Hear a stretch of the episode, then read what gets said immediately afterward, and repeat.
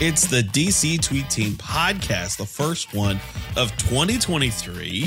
I'm Jonathan Osmond, of course, joined by Maurice Hawkins. And look, not only do we have the Commanders have found a way to play themselves out of the playoffs, but we also have a mascot, and we've got a lot to talk about, actually. We've got the first start for Sam Howell.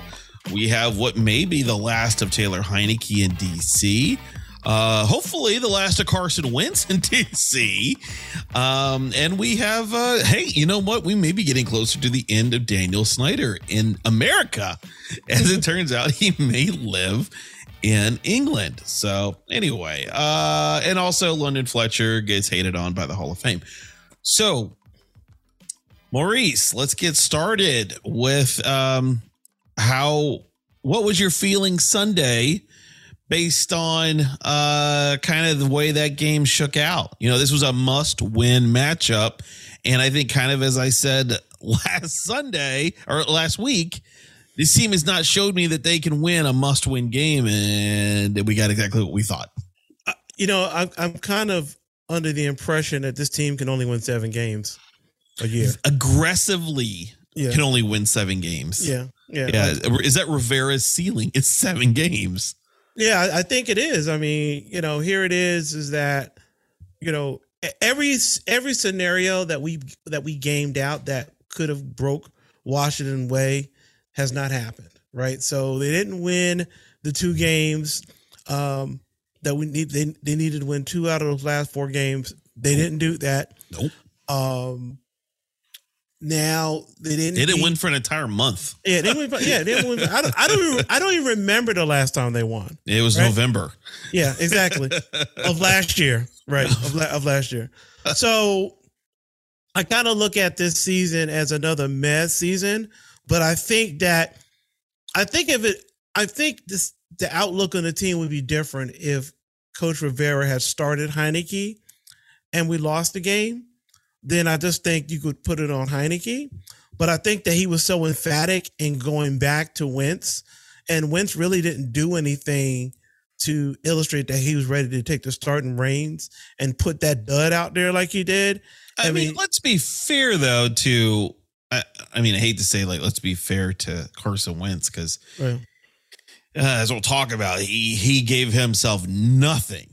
Yeah, Sunday gave us nothing. But I mean, look, Taylor hadn't had a solid game in weeks. Like 3 matchups, tying the Giants, losing to the Giants.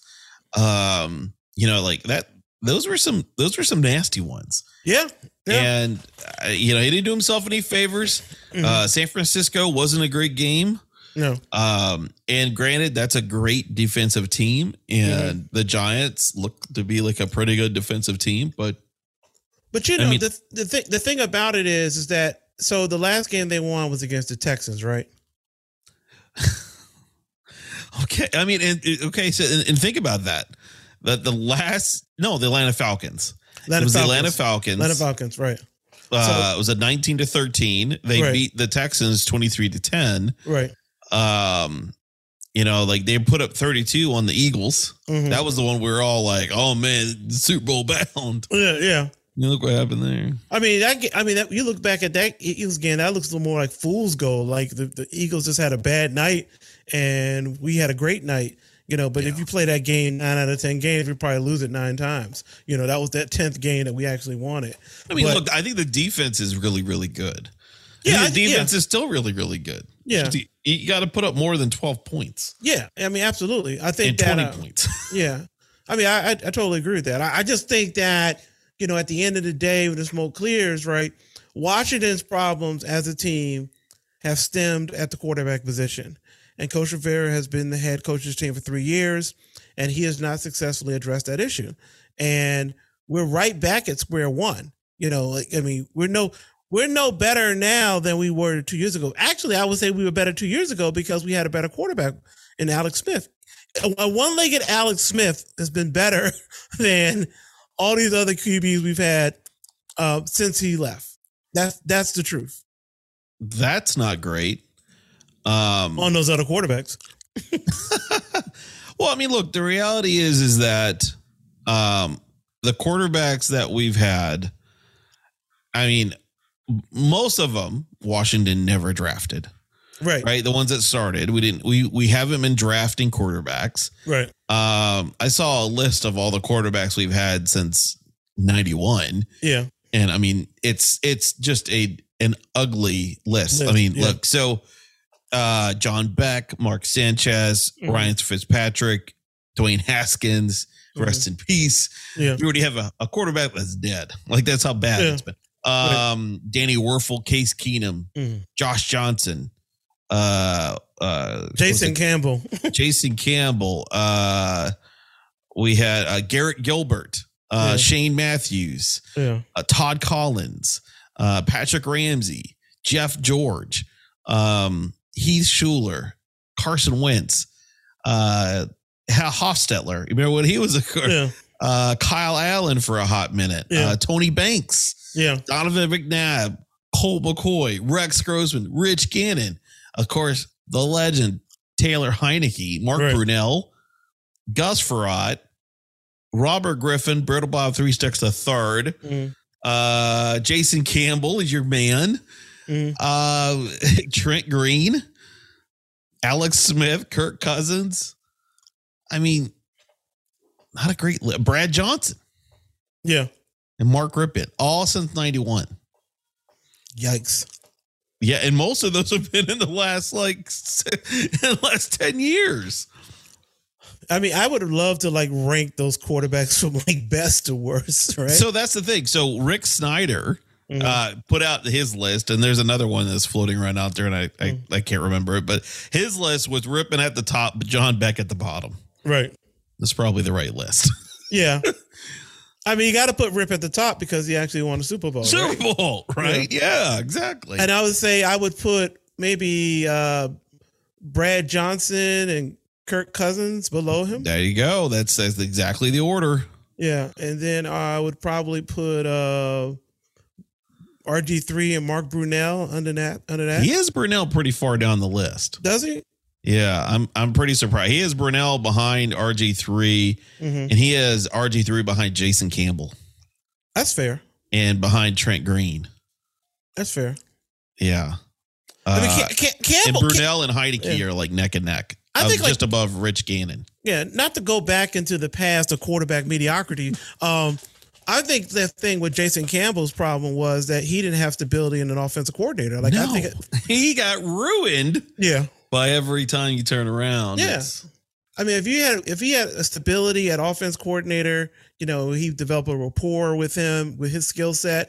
I mean, he had a little bit of mobility, definitely had arm strength, definitely had command of the offense, but he got done a bad one. So, well, I mean, that's the thing when you come to Washington. Yeah. Yeah. But yeah, I think the bigger issue is that this is going to be the most tumultuous offseason that we've seen in this team's history. And we've had some. Well, I think whenever you have an owner that's selling his team, and it's the unknown who's going to be the new owner, that's tumultuous. That's tenuous, right? And then is this new ownership group that comes on board? That's if he sells the team, right? So that's still a what if. He finds a way to hang on to it, you think? Yeah, I mean, stranger things have happened, a lot of the reporting we're getting is speculation. We have not seen anything definitive come out from the team as far as this is the process of selling the team. So until I see from a reputable news agency that the team has sold and I see those new owners at the press conference, I'll reserve judgment as to whether this team is actually sold or not. But if in fact we do sell the team, let's just say the team is sold, then are these new owners going to want to retain the surface of one Ron Rivera, right? And because again, it all depends on what is the mindset of this ownership group, right? Because if this is just asset collection, I got a NFL team, I'm just going to print more money, he might be all right. But if he's got some really Daniel Snyder kind of owner. Yeah, exactly. That, you know, that just wants to be hands on and like, this is my Tonka truck set. You know, he might be gone, you know. And the thing about it is Rivera hasn't done anything, you know, from a wins and losses standpoint to really suggest that he should be retained. Well, I mean, look, are you saying that the 7 wins are not enough to keep him around? I've seen coaches fired for less.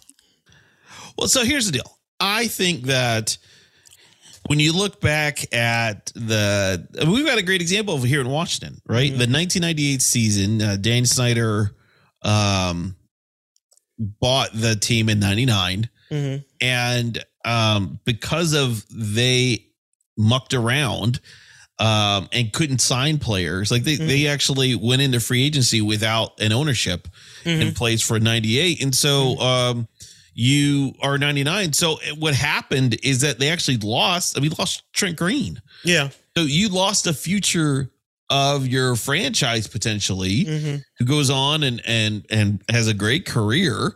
Brad Johnson also out there. You know, you go and you lose these players because you yourself don't have because you messed up. And you don't sign players in time. Right. You don't have an owner. Like Daniel Snyder's not going to go out here and spend any money to fire Ron Rivera this year. And he's certainly not going to go out there and sign any more players. Right. So. Well, Rivera has 2 more years on his contract, right? Yeah. You got to pay him out. You're going to pay out of money that you're not going to get. Yeah. That's crazy. Because here's the thing about it. Like, this team is like the money pit right now. So even if whoever the new owners come in, like the fan is going to be like, okay, how are you different from this last guy? Like, what are you going to do? His name is not Daniel Snyder. Well, but true. I mean, the reality is that, you know, I don't see, I think the big issue is going to be for guys like Daron Payne. Yeah. Right. Who are the guys that are on contract coming up? Yeah. Because they could be the victims here in that there's just no money out there for them because the owner's not going to open up his wallet and you're not going to be able to sign players until the new owner's in place. And so it has to happen before the start of free agency or this franchise is screwed. Right. And it will be screwed again, just the same way it was in 99. Well, I mean, you know, as long as the Giants do their back dealing with the NFL, you know, we'll be screwed. Well, you know? I mean, look, you can't look the Giants and the refs and the Giants and the NFL. Yeah. I mean, they're synonymous hand in hand, but still, I mean, the reality is that this deal has to happen as quickly as possible, because if it lingers, the deal has to happen quick as possible to benefit Washington.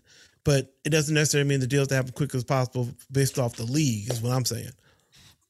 Yeah, well, I think the league will want it to be done quickly. Right. Because despite what we think that everyone hates us, the reality is that this is a franchise that should be profitable. This is a team that needs a stadium. Yeah. This is a team with a garbage brand that needs to be redone again. Yeah. There are so many things in place that needs to happen that are not going to happen if you drag this thing out until mid-March. If it gets to mid-March, we're done. Like, you could forget anything that's happened. And that's going to be a real shame because that means next year is going to be potentially a lost year. Yeah. Yeah. Well, that's high probability of that happening, you know. Sure, it's high probability. You know, I mean, you know, that's the thing. I mean, here's the thing about it, right? This was the year that everybody needed to turn the corner, right? So we were sold a bill of goods when Carson Wentz showed up in his mustard yellow blazer and burgundy. This is when you knew he showed up looking like Ronald McDonald. Yeah. That should have been your first clue that this was not going to work out. Right. Exactly. I think I was the first one that said on Twitter, guys, that I'm not sure about this. Right. And everybody was like, oh, that's crazy. He looks good in that outfit. And I actually gave him compliments for trying. So, you know what? That's dumb. Yeah. I'm sorry. You cost us. Yeah. So blame me for having poor fashion sense. There you go. I thought, and I said multiple times, and I even said last week, like, if we just get the same performance out of Carson Wentz that he gave the Colts. Colts, and sure enough, we did. I just wasn't expecting that performance was going to be which one we got. Maybe he woke up and had nightmares like Jacksonville. I mean, look, the reality is that this guy got paid stupid money for nothing. 1 year. We also gave away assets for him to come here and to get outplayed by Taylor Heinicke. Right. And that's a reflection on, and everybody that's also played him and beat him to death has also come out and said, we all have seen so much of his tape. We know how to beat him. Right. So it kind of makes you wonder, one, why couldn't we do it when we were playing against him, except for that final season when he was with the Eagles? Right. And then why in the world would Rivera go and get Wentz? Like, was it really Rivera getting Wentz, or was it another call from the yacht? Like, how many times have we seen where really it was Snyder going and getting their guy? I mean, wouldn't Bruce Allen, the one that apparently went and got Alex Smith, and people, Jay Gruden was like, really, we got Alex Smith? Mm-hmm. I mean, what's to say that Dan Snyder, he was the one that was telling the lawmakers in Northern Virginia that they already had found their quarterback in Carson, and that better days were ahead when he was trying to get the gaming license. How wrong was he? He's always wrong. Yeah, he is. He lives his life wrong. Well, you know, the thing is that we totally ignored all of the hate that Jim Irsay had for Carson Wentz. Like, Jim Irsay was right. Yeah, he was right. That should be the name of this. That should be the name of this podcast. This episode will be Jim Irsay was right. Right. Yeah. Because he put it out there like, this guy can't lead. He doesn't have the fight in. I mean, I've never seen an owner savage a quarterback. And we said, oh, he's just rotten grapes. So look at him. He already fired his coach. Yeah. And look at us. Yep. Okay. And then the other thing was crazy is that you had Deshaun Watson on the other side of the ball, who clearly said, I'm not losing to this guy. He threw 9 times. Oh, sorry. He completed 9 passes. Mm-hmm. And won. Yeah. Like, what a joke. Yeah.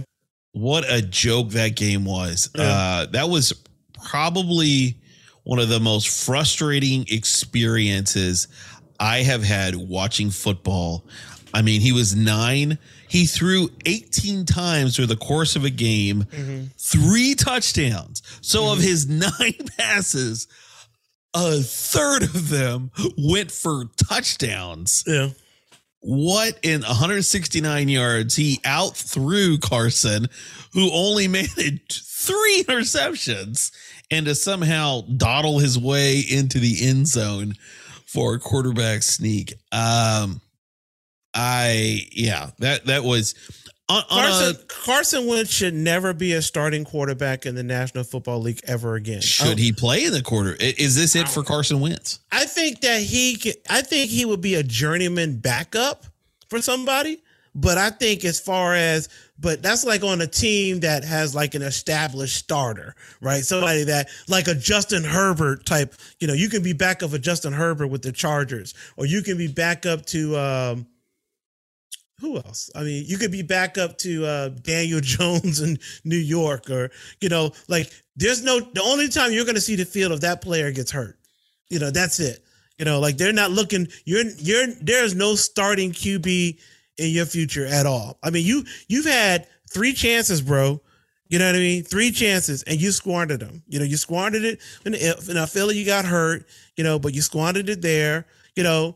You squandered it in Indianapolis, and then you squandered it here in Washington. So, you know, again, the tape doesn't lie. Like, you don't have it, bro. Like, he needs a sports psychologist or something.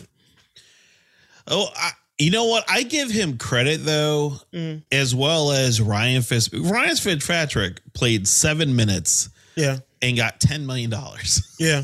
Carson Wentz played slightly longer than 7 minutes, but he pocketed himself $28 million this season. What a what a dumb move by the Commanders. Yeah. And what a great move by him. Now, John Keim, we said that we talked about it last time. John Keim had a report that Washington wanted to look at whether they should extend Carson Wentz because after this year, there's no dead cap money. So you kind of get a freebie on a guy that's, you know, 21. He'd be like 26, 27 million for the next couple seasons. Did Sunday put that to rest? Yes. Yeah. And what if we see him back in here? I mean, what does that say? I mean, it says that we deserve everything we're going to get. There's going to be five people in the stands. Yeah, I think not even the hog farmers would show up to a. Maybe they would. It'd be it. It'd be it them. It would be the hog farmers and the concession people. You know, tailgate and Ted won't even show up. No, he's like, no, I'm not cooking for you guys. You go to KFC. Get he said, like, tailgate Ted's menu would be ramen noodles. You know what I'm saying? Tailgate Ted's menu would be a coupon to McDonald's. Go here and get your coupon, and then keep going. Like tailgate Ted menu would be, I just bought y'all some chicken from Popeyes on Central Avenue. Love that chicken from Popeyes. Yeah, you know, you're like, there'll be nothing special from tailgate Ted. Nothing. Yeah. I mean, at some point, you got to have some self-respect for yourself and your time and your energy, and you don't go to those games. Yeah. Speaking of not going to games, you know who I met this Sunday? Who? Carla Young, Chase Young's mom. Really? Chase Young's mom was in Charlotte for New Year's, and they were looking around for a bar, a Redskins Commanders bar. And they found you? And they found me. I've got a picture. I look like I swallowed myself because I'm huge. I really need to get back in the, like, my New Year's resolution definitely needs to be get rid of the third person I'm holding around with myself. But me and Carla Young, she was super sweet. And it was funny because like her entourage was there. They were super cool. Just great people from DC. Got a chance to connect. And so a longtime friend of mine was there, and we both bought shots for everybody. We scored the touchdown. I bought Carla a fireball shot because I'm real classy like that.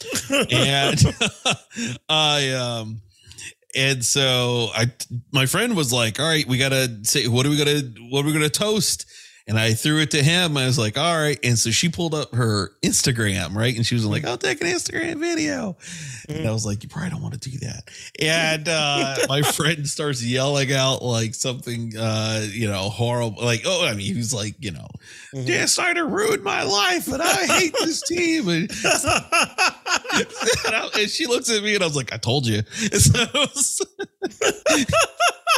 so I don't know that she'll ever come back, but I hope she does. She was super cool, and all her friends can come back. And it's cool because like we've had Stephanie Rivera's has sent her friends that are in town to come hang with us, and I mean, like we're a wild group, and it's fun. It's cool to get recognized like by that, right? Like we're that known here in the city for doing this for so long that like.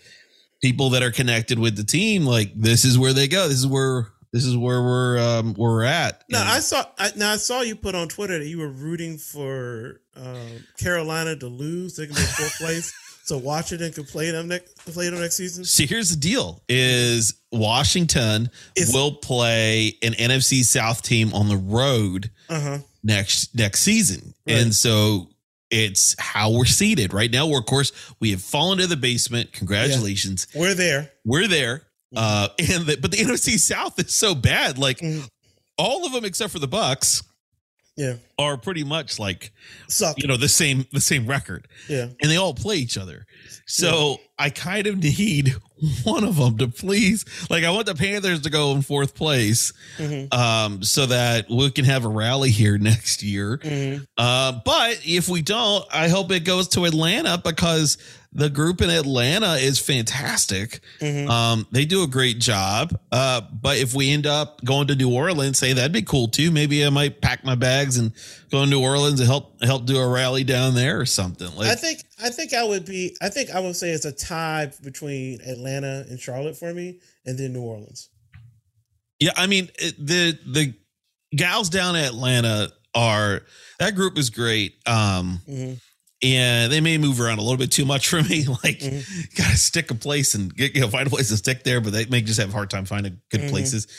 But they would turn out, and it's a good town and it's a good stadium. Like, and nobody goes to Falcons games. Like, no one goes to Falcons games. Well, that's why I would like for it to be Atlanta, and it'd be inside. Because I've never been in a stadium, and their stadium, I mean, it's great. You go look at the Chick-fil-A you can't go to. Yeah.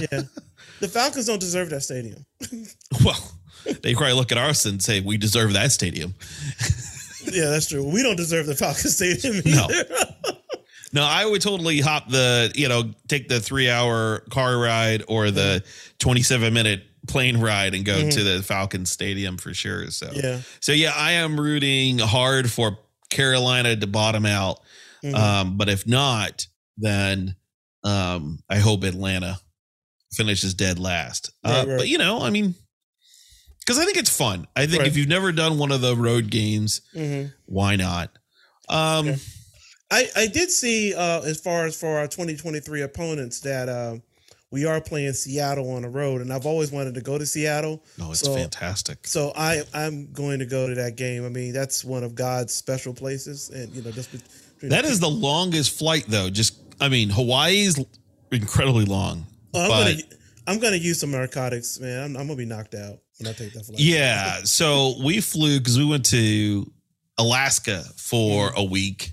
And so we stayed in Seattle for a total of another week. We were like 3 days one time and then 2 days on the back end or something like that. Right. And we had a direct flight there. And it wasn't bad.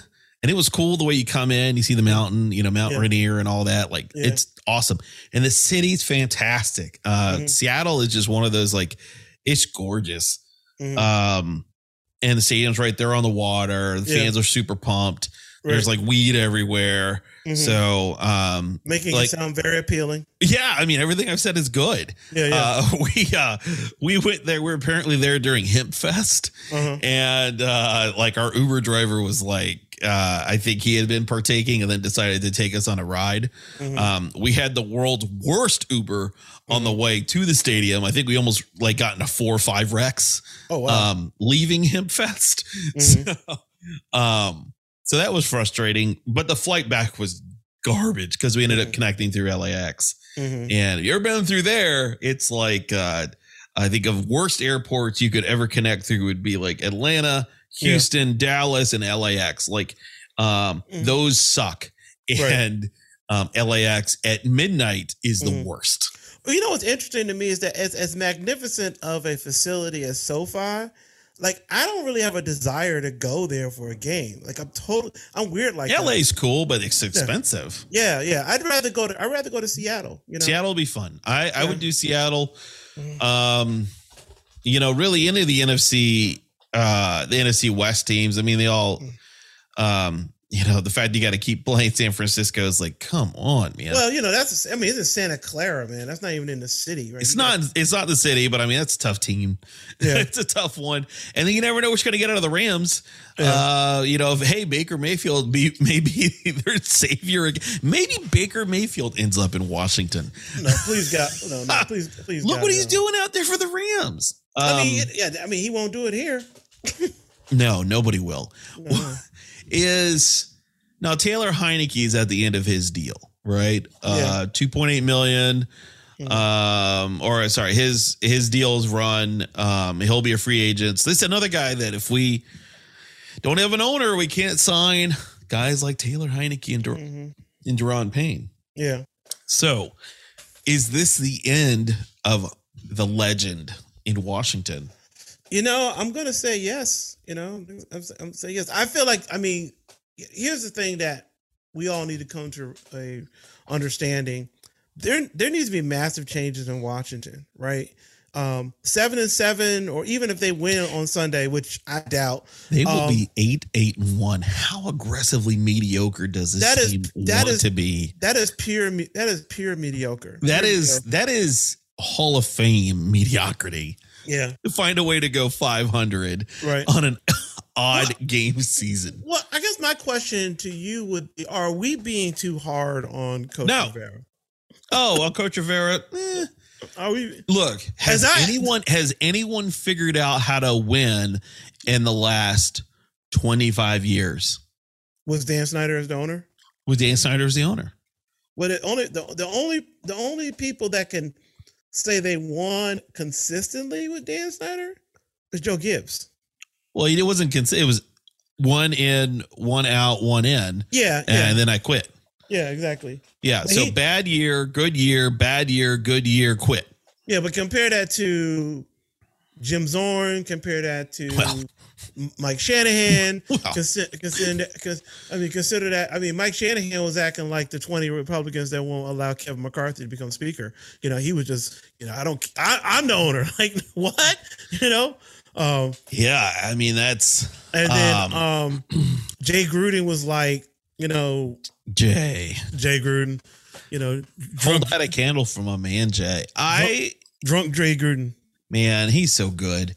I love Jay. I love me some Jay Gruden. I would have to say that I think fans are a little harder on Rivera because, I mean, look, the reality is that they went to the playoff. You can look at his record. Mm-hmm. That team went to the playoffs multiple times. Yeah. And you could say, like, well, they got lucky because they had Cam Newton. Yeah, they had Cam Newton. And then they also had Cam Newton that couldn't play anymore. Yeah. And they had an amazing defense. They had a pretty good offense. They had a good quarterback, which that's what we needed. Mm-hmm. And they played in a division that stunk. Yeah.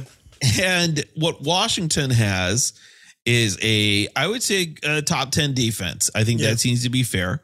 Mm-hmm. I would say our offensive firepower, with the exception of quarterback, is probably top 10 receiver and running back.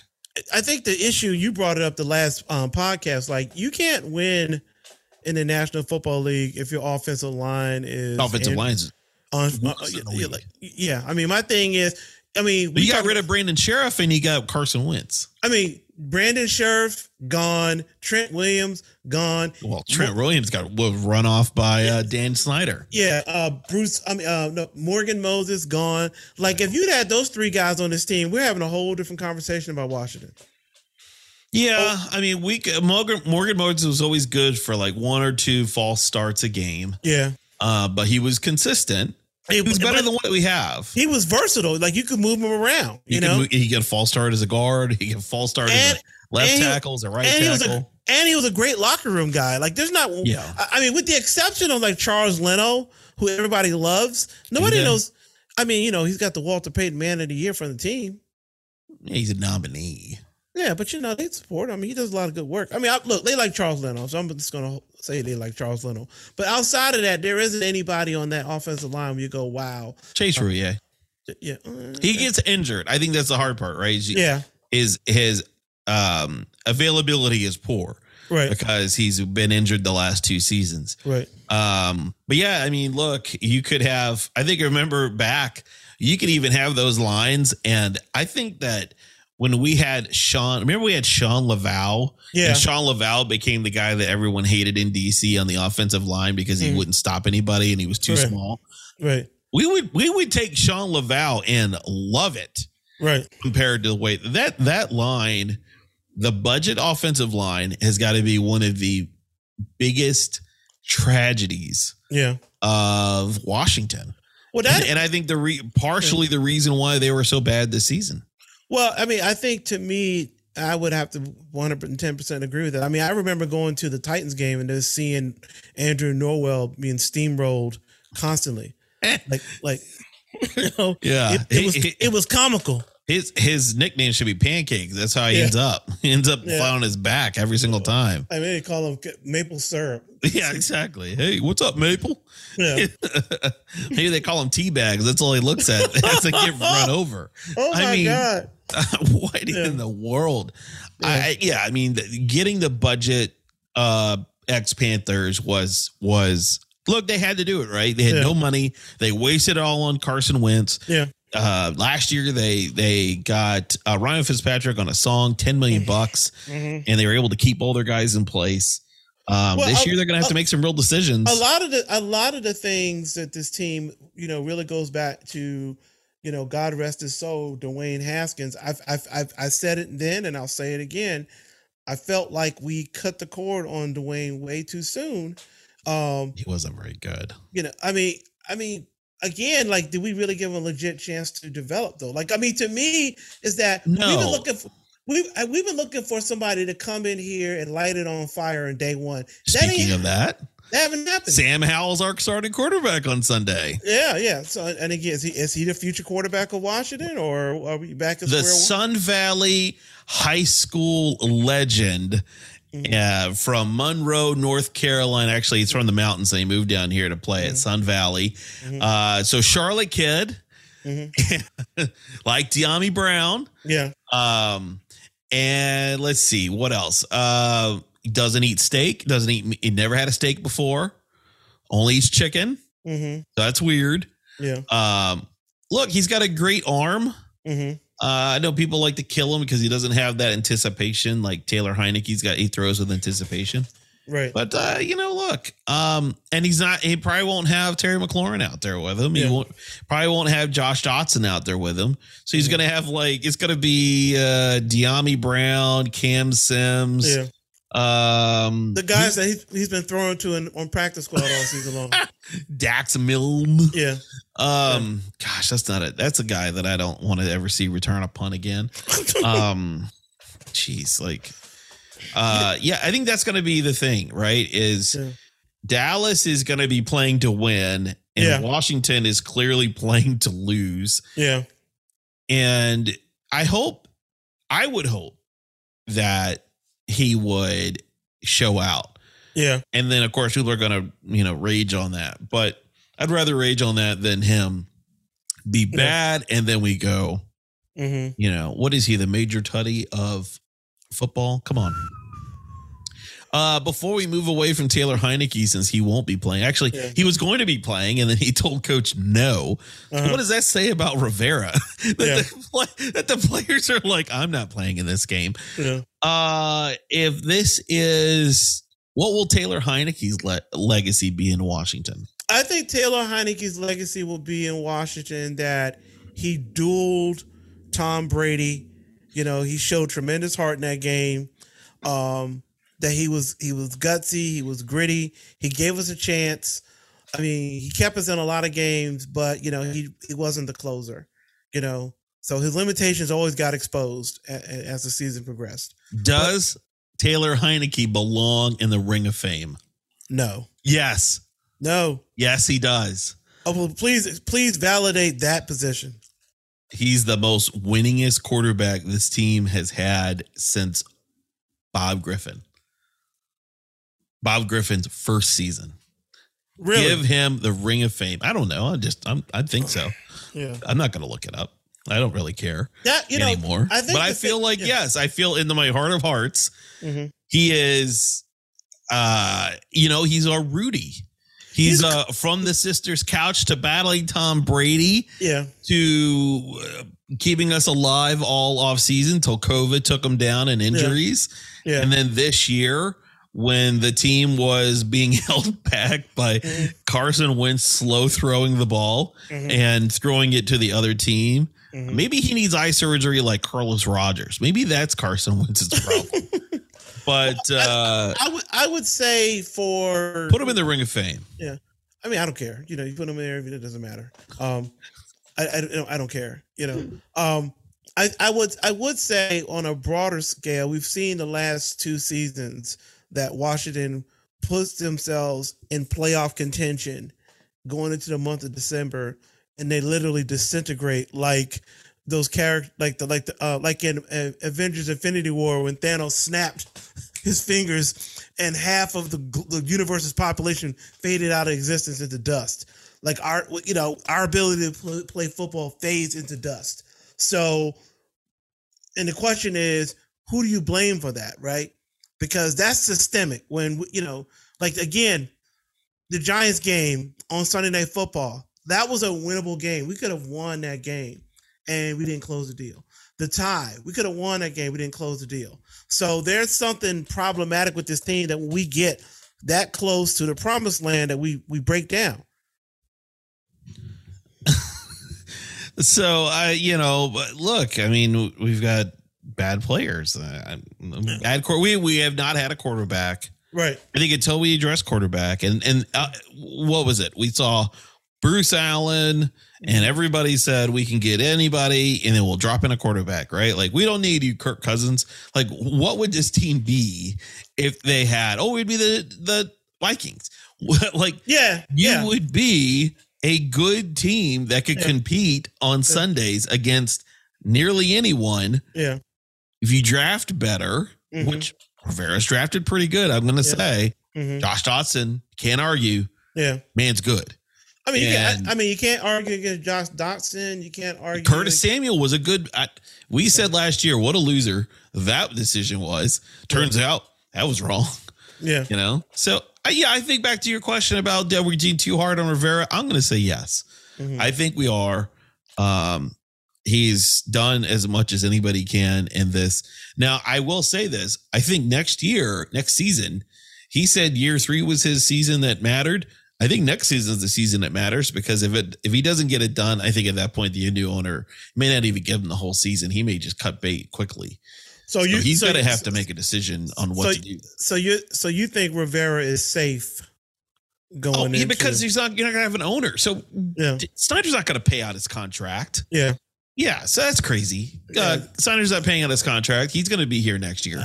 Snyder's definitely about that Ebenezer Scrooge life. No, he's going to. He doesn't care about. He doesn't care about this. He never cared about this team now. Yeah. So he's definitely not going to do something like that. Yeah. And first of all, especially if you're selling, like what a disaster that would be. Like, you have the former owner at the last minute firing people. Like what a nightmare. Yeah, that definitely drives down stock down. Right. Oh yeah, the team that has no stadium, no quarterback, now no coach. Well, I think this. I mean, I think if you're the new owner, you do want to have.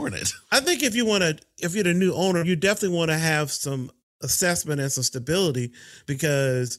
You're acclimating. I don't care who you are, right? Jeff Bezos, Jay-Z, Warren Buffett. Some Bond villain billionaire. I don't care who you are. There you go. Whoever buys Octopussy, get over here. What was the guy? Drax from Moonraker. Yeah, there you go. Goldfinger will be out there. Goldfinger, gold member.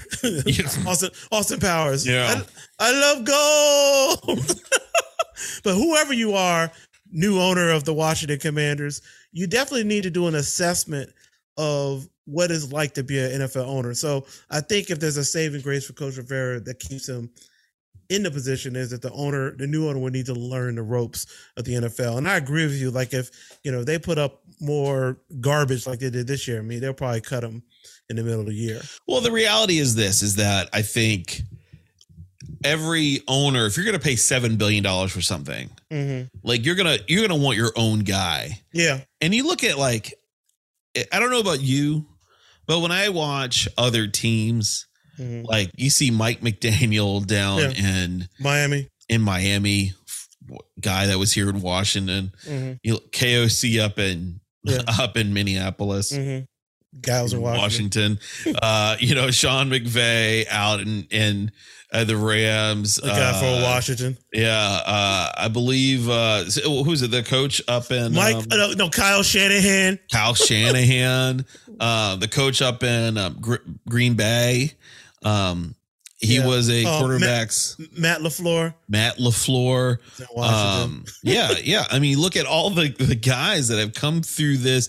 Hugh Jackson was a coordinator here at one time. Like, you look at how much talent we have around the league.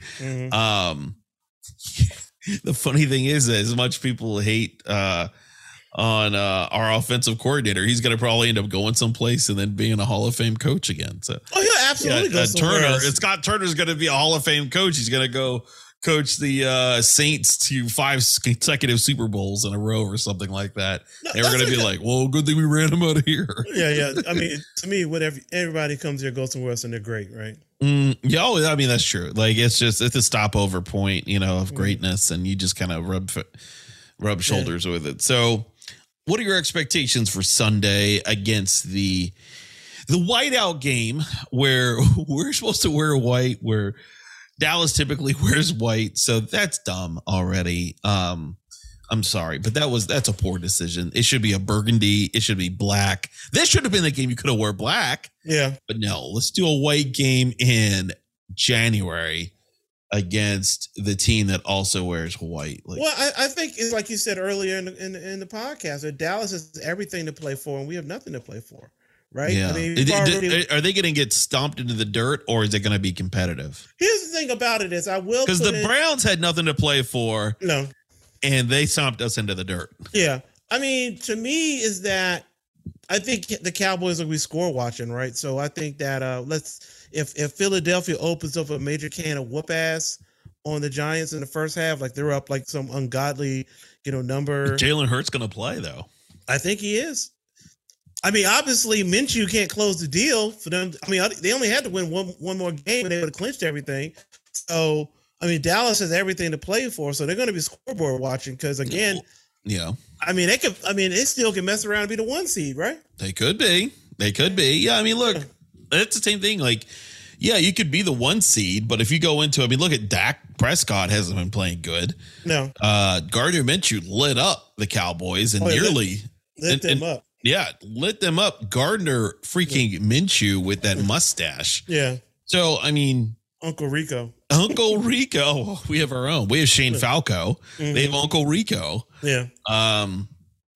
So, yeah, I mean, I would love it. I would laugh myself stupid if Sam Howell goes out, and we will be howling for Howell. Yeah, I grant they're probably gonna be like 7 people hanging out with me on Sunday because we have better things to do at this point, I would imagine. Right, but yeah. No, I think regardless of whatever happens in the offseason, there's going to be a lot of changes to Washington, at least especially on the offensive side of the ball. I mean, they have stability on defense. I think the big thing is the son, Daron Payne. I mean, he definitely balled out of control this year. I mean, he wrecking ball. I mean, 11.5. I mean, first of all, he's going to get paid. Like, it may not be somebody's going to pay him. They were like Carson Wentz money. Take it. Take this money now. Yeah. He's on the verge of being an amazing breakout star. Yeah. And what an amazing season he has had. Yeah. So I hope we can keep him. I don't know how, but I hope we can keep him. Right. I think I would keep him probably over a few others, but I mean, you can't keep everyone, I guess is what they say, right? Yeah. I would definitely keep him. And then when it's time for Montez Sweat to go out in a free agency, I'd let him go in a free agency before I'd keep Payne before I. Sweat's had a good year too. Yeah, he had a good year too, but he didn't have a Daron Payne year. That's true. I mean, anybody else had John Allen next to him. Yeah. Yeah. What a shame that they built that offense with a lot of great talent, or that defense along with a lot of great talent, and then you're just watching it all fritter away. I mean, that level of young talent just being squandered because our offense is pitiful. That's right.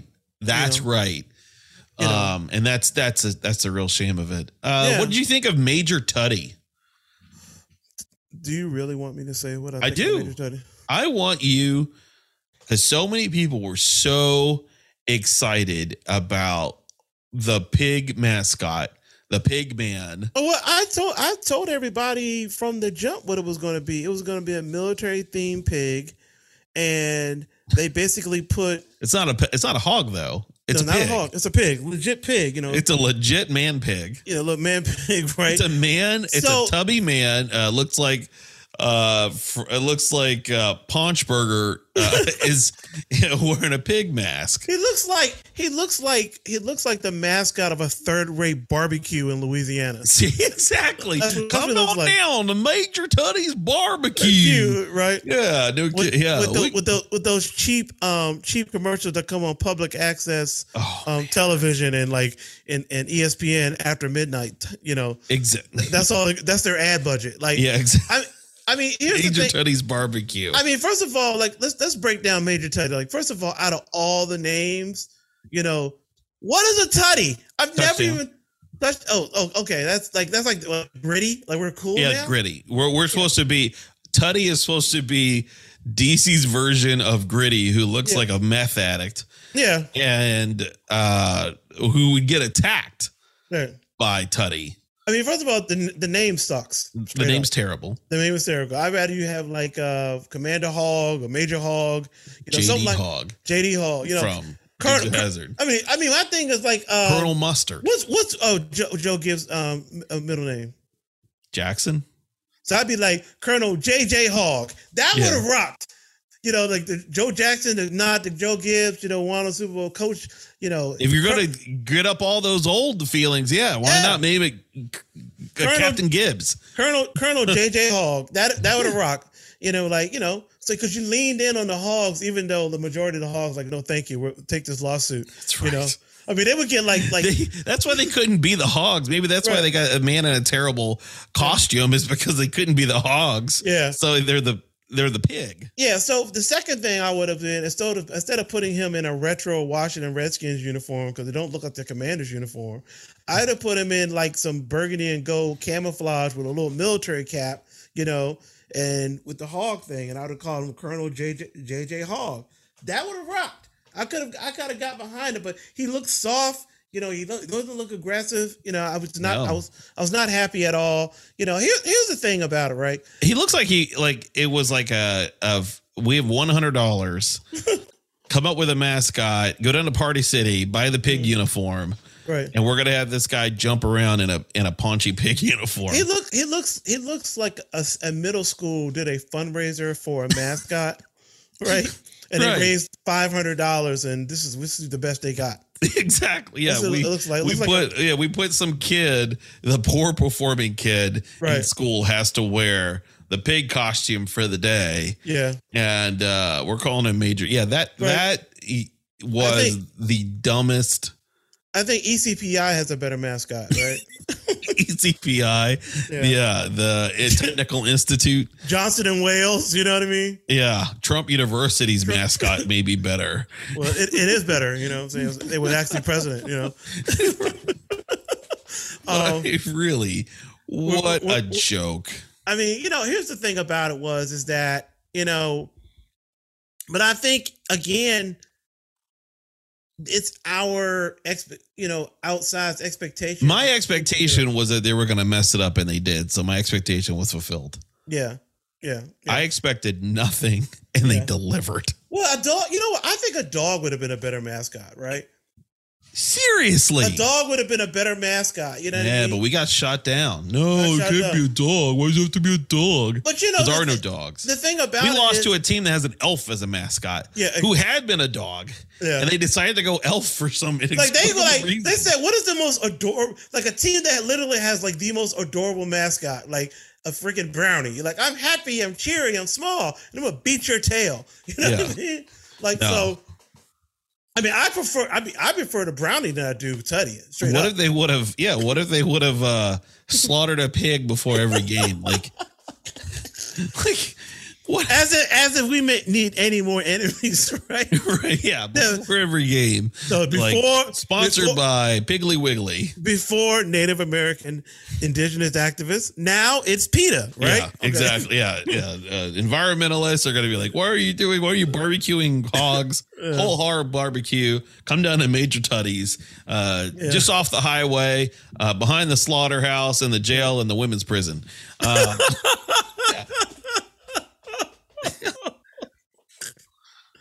Yeah, oh my God! Kids eat free on Thursdays. Major Tutties. Major Tutties. I mean, what a joke! I know people were getting on my case. They're like, there are bigger problems with this team. And I'm like, I don't care. My problem is Major Tutty. Yeah. This is dumb. Dumb. I just think I looked at it and I was like, that's okay. It. And people were like, oh, this is fun. I'm like, your definition of fun and my definition of fun are different. Radically different. I have no desire to take a picture with Major Tutty.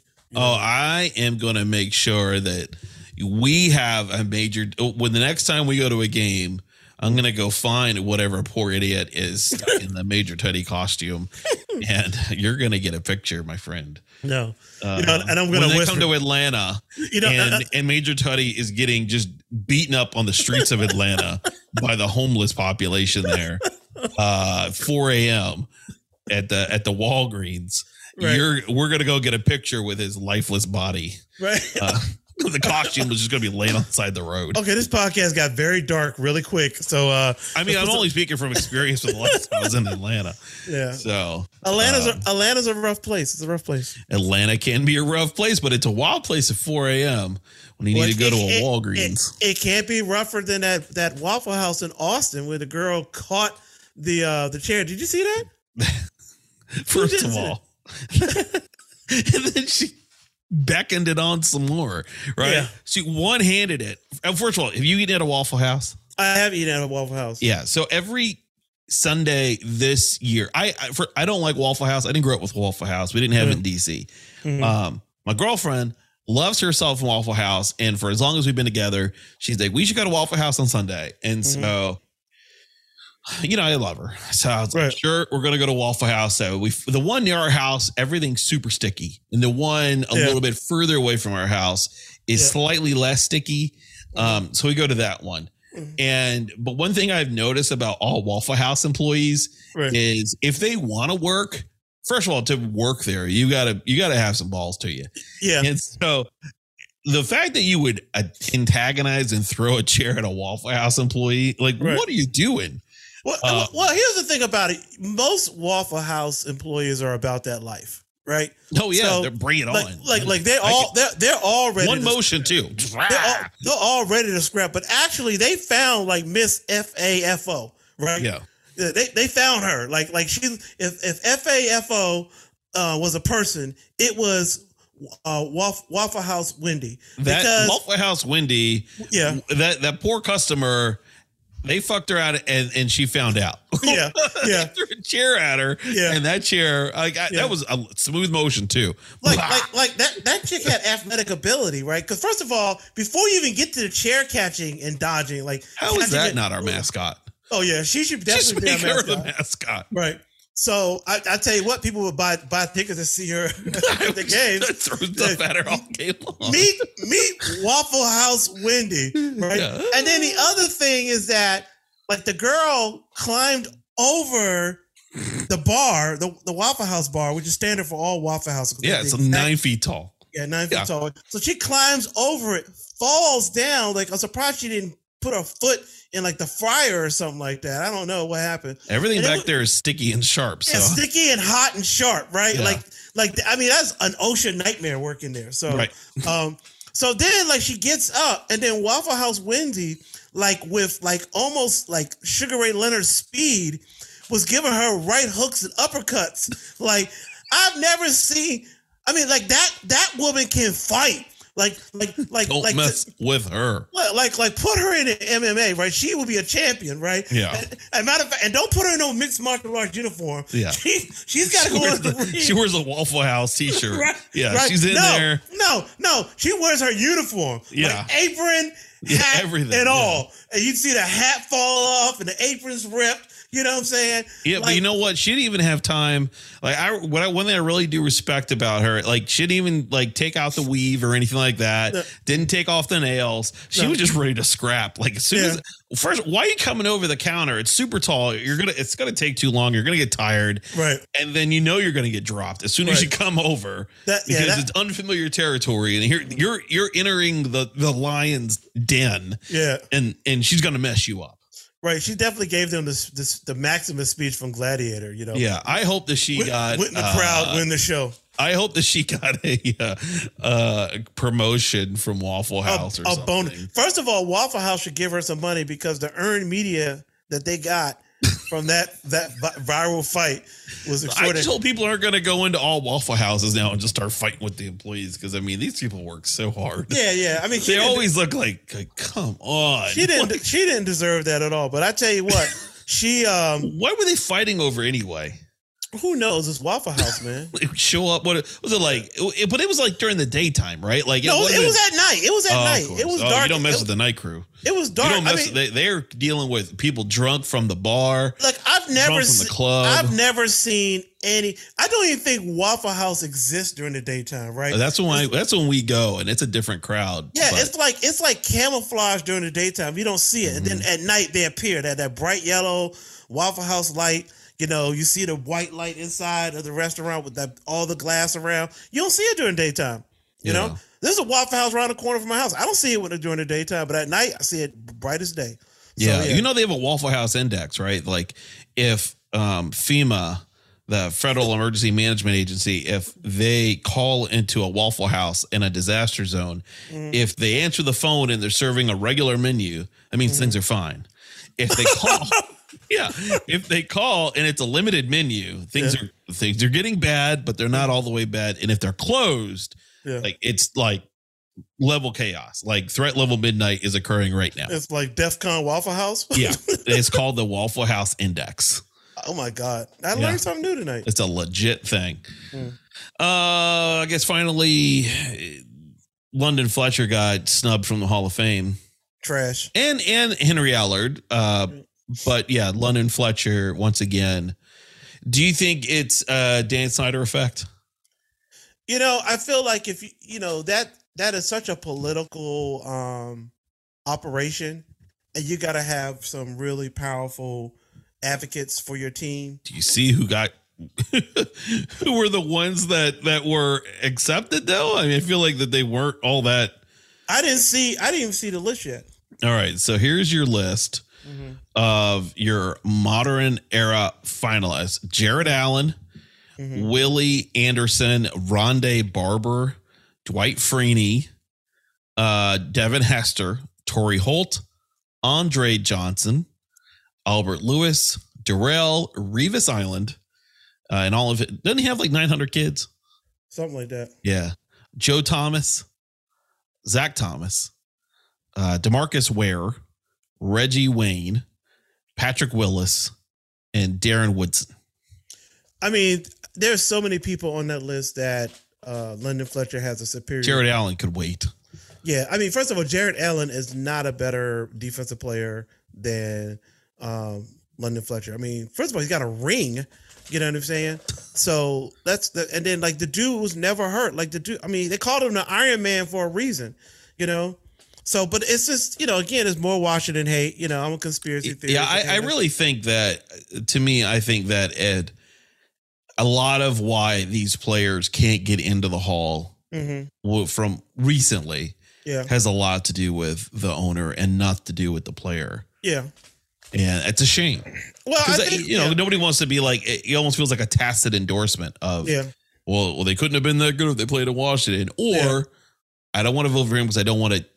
I feel like I'm voting for an owner that I don't like. But London Fletcher was a Hall of Famer caliber player before he got to Washington. It doesn't matter. Yeah. He played here, and that's what sullied him. Yeah, exactly. And that's a shame. Yeah. Yeah, that's dumb. I hate it for him. Well, I hate it for him. And I hate it for him, and I hate it for Henriella, just like I hate it for Joe Jacoby. Like, the fact that Joe Jacoby is not in the Hall of Fame is a crime. It is an absolute crime. Like, this dude played left tackle for one of the most dominant offensive lines and went up against some of the greatest defensive players in the history of the National Football League. Lawrence Taylor, Ed Tuttle Jones, Randy White, Reggie Green, Chris Dolman. I mean, the John Randall, the list goes on and on and on. Like, this guy went up against some heavyweights, you know, and he's not in it. So again, I agree with you. It's like the whole Washington brand right now. You can feel it, right? You can feel it. You can see that we're not a respected team, and then we don't do anything, you know, as a team to really boost ourselves up. It's okay. That's our puppy. The puppy just woke itself up. I was sitting there taking a picture of it. It's sleeping on its back, scared. It scared itself awake. Lord have mercy. Like, what is happening in your world in your 14 weeks of dog life that you're waking up with a nightmare? Right. You had a little nightmare. What fear have you experienced in your coddled life? Yeah, no kidding. Too much love, I guess. All right, so this weekend be it. It's a shame that it's it for the season. There's really not much to go on. But, I mean, I think for me, I'm going to say this is going to be – I'm going to look at it positive. Now, I know it's not definite yet, but I feel like things are moving in the direction. The closest it's been – since the last 20 years that we could finally see some change in Washington. Mm-hmm. And I hate that it's the season's over, but I think if we were to ask ourselves at the beginning of the season, if we would have a Super Bowl win a playoff win or a playoff berth or Daniel Snyder not as your owner, I think we all would have said, no, Daniel Snyder is owner.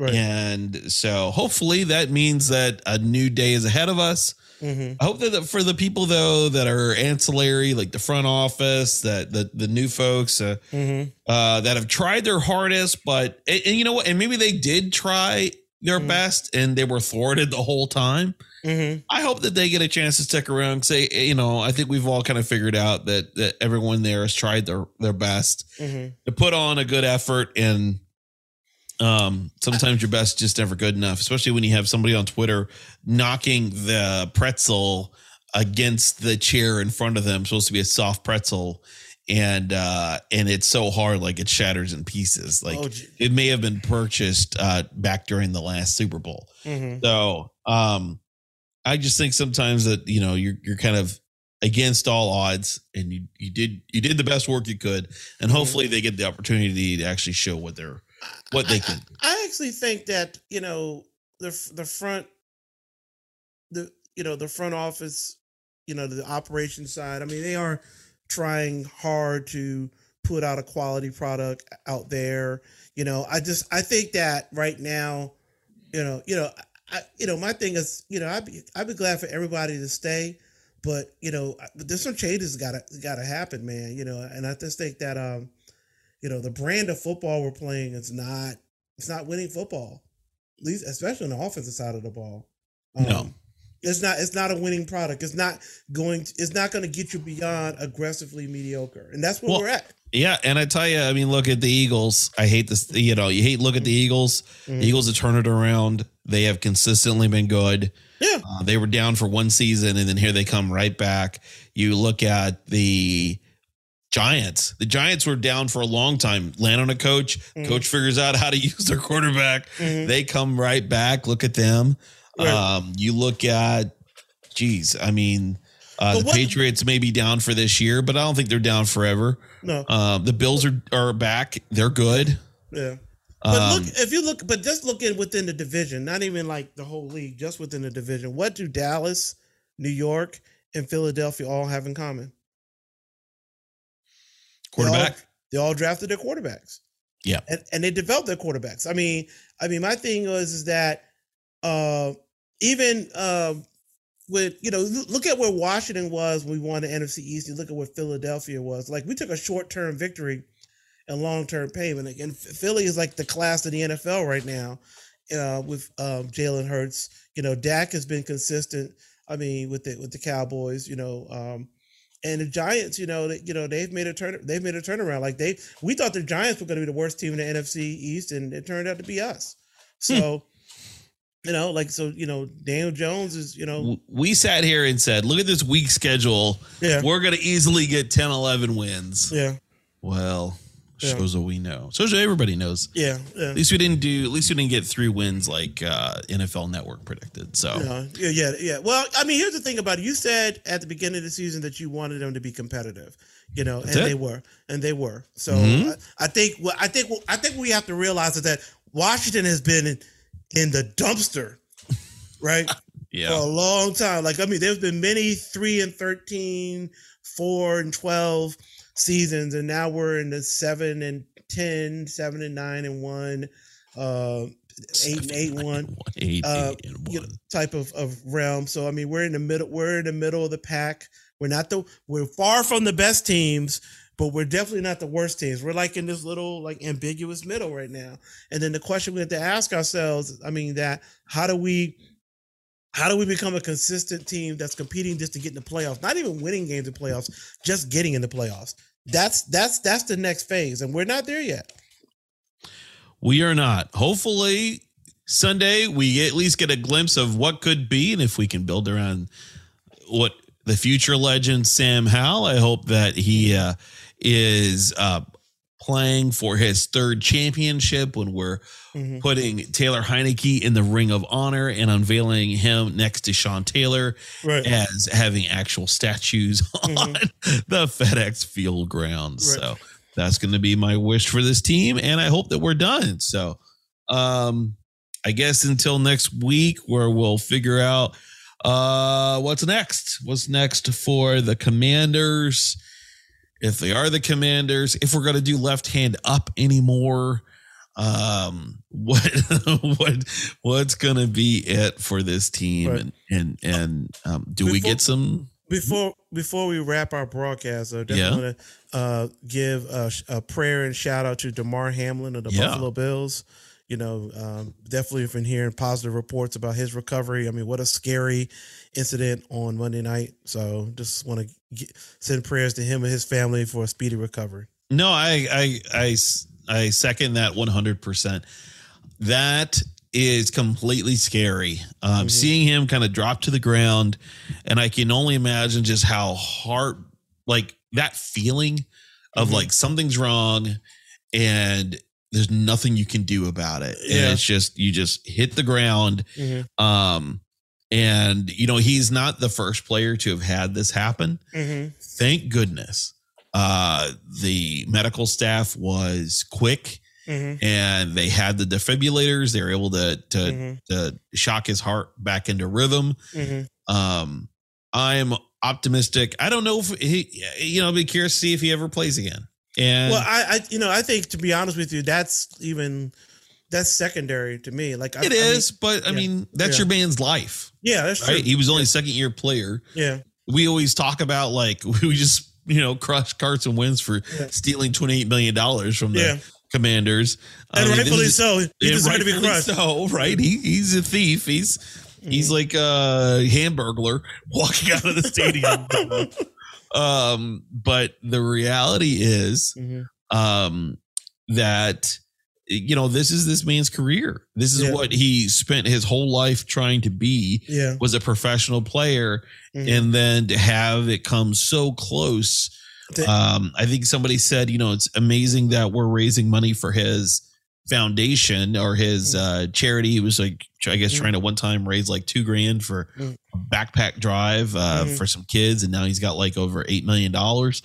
But we may need to be thinking about what's this man's future going to be, because it may not be on the field. Who was the player we had a few years ago that had a similar life-threatening issue?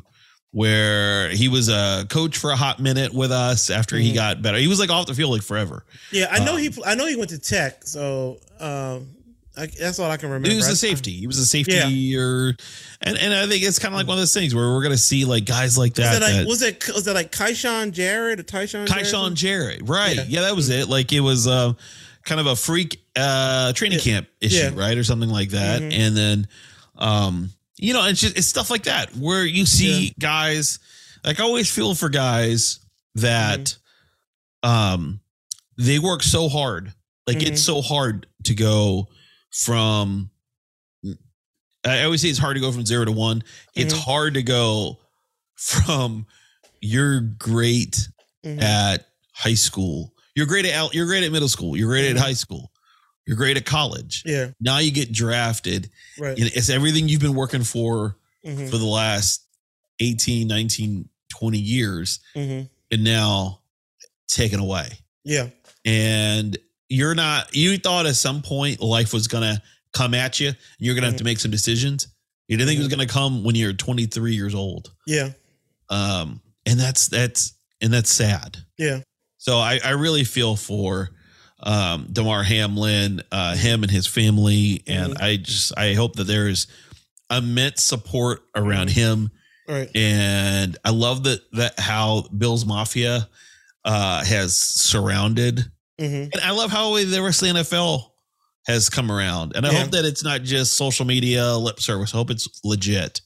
Well, I would definitely say within the Bills organization and definitely within the Bengals organization that I think that the reactions you saw were real and authentic. Oh, totally.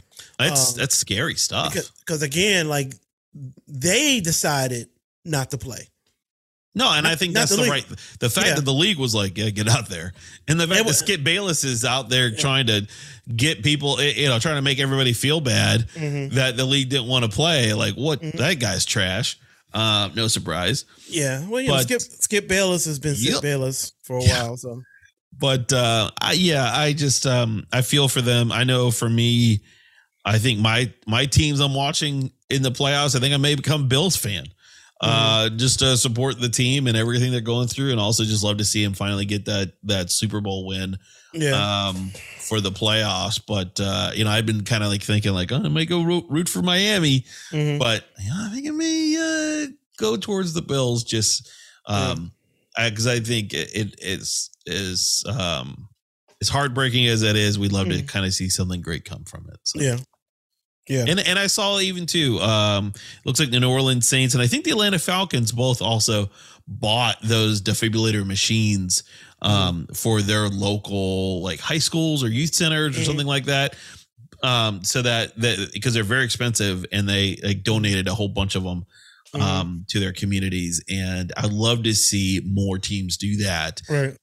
Because I am sure my son doesn't play sports, but I guarantee if he were playing football, I would be taking a second look at like if everything else that we've known of all the things that go wrong, that I would now have to weigh this into consideration that my son could be out there dead on the field for playing a game. And that's it's not worth it. No, it's not. So anyway. Well, until next time, and then we will hopefully have some new news on the Commanders. Right. Who knows? Maybe we won't even be the Commanders. Maybe we won't have Major Tutty. We won't have Ron Rivera. Maybe we won't have Taylor Heinicke or Carson Wentz. I would say that everything's on the table for the offseason. Okay. Careful what you wish for. Don't be surprised if something happens. That's what I'll say. Oof. Well, I guess we'll talk about it when it happens in the off season, like we did last season. And and we'll go back to the cycle of hope, right? Yeah, we'll remember the time of recording a podcast from that laundry room of that rental house that we were staying in when we found out what the name was. So I mean, it's going to be a whole nother off season where Washington will attempt once again to win off the field. So I guess until next time.